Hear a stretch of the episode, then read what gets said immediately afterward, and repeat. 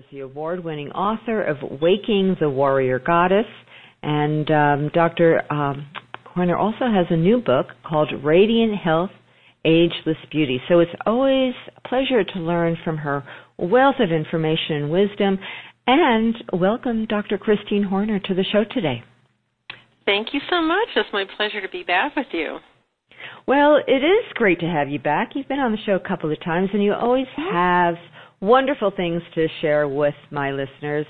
And because hormones is a uh, favorite topic of mine as well, I thought this is a great uh, conversation where we can talk about the myths, the truths, some of the things that you're really learning and promoting for women, really women of all ages, but we're kind of focusing on the perimenopausal, menopausal, and postmenopausal women, how to, especially how to have radiant health and ageless beauty, which is something I'm all for. Yeah. I just mentioned, too, that my book, Radiant Health, Ageless Beauty, just won a National Book Award a couple of weeks ago for Best Book in Health, Medicine, and Nutrition. So, oh, wow, that is fantastic. I, mean, yeah. I know you worked yeah. you worked really hard on that book, Christine. You deserve I did. It. It nearly killed me. Yeah. I know. Radiant Health, not Ageless easy. Beauty, and it, you know, shaved years off my life. Well, fortunately, you have the formula to regain I do.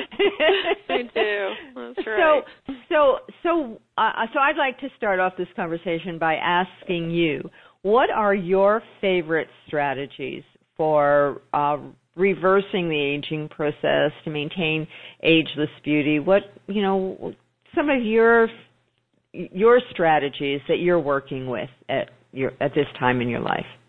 Sure. Well, one thing, you know, a lot of times people will say to me, what's the most important thing, the one thing?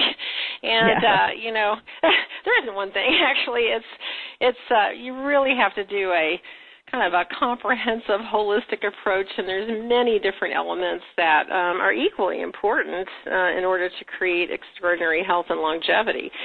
So uh, everybody knows, you know, eating eating a, mostly a plant-based diet and organic, and everything is really considered the best uh, type of food that you can consume. But you can't really rely on that alone. Like I said, there's lots of, you know, other elements that are um, equally important to that. So, um, as I said, the, you know, the food's super important, and I always, you know, recommend the, that you do organic as much as possible and as many plants as possible. And, you know, um, and I'm trained in Ayurveda, the traditional system of medicine from India. And um, that particular, you know, form of medicine is something that I, I really didn't learn anything about health until I learned about Ayurveda, basically. So um, it's really about um, all the the you know things that you need to do in order to create extraordinary health, and is based on fundamental principles or natural laws that govern us as uh, human beings. So if you obey those laws, then your body goes into balance and it enhances your body's inner healing intelligence. If you disobey those laws, then your body will go out of balance and it obstructs the flow of that inner healing intelligence, and it can't keep you well. So that's kind of the basis, you know, of it. And then, you know, everything that's recommended is the things that will help to uh, put your body into balance. And you know, another really important principle with it is that we're not all the same. So oftentimes, like in Western medicine, we see recommendations are very cookbook. I even see that in, in complementary and alternative, you know, techniques too. But in Ayurveda, they recognize at least nine different body types. And we know if you just look around at your friends, you know that you're not all the same. And certain people, you know, can eat hot, spicy foods, for example, and have no problem. And another person who does that, um, you know, can instantly have digestion and disturb sleep and that kind of thing. So there's some very um, specific things based on what your uh, unique constitution is. And, and then there's some general uh, recommendations as well.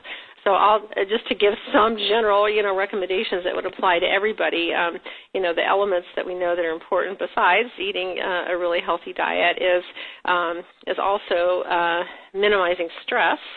So we know that stress is something that uh, contributes, at least the National Institute of Health has said it contributes to ninety percent of all uh, illnesses, chronic illnesses, uh, being mental and physical.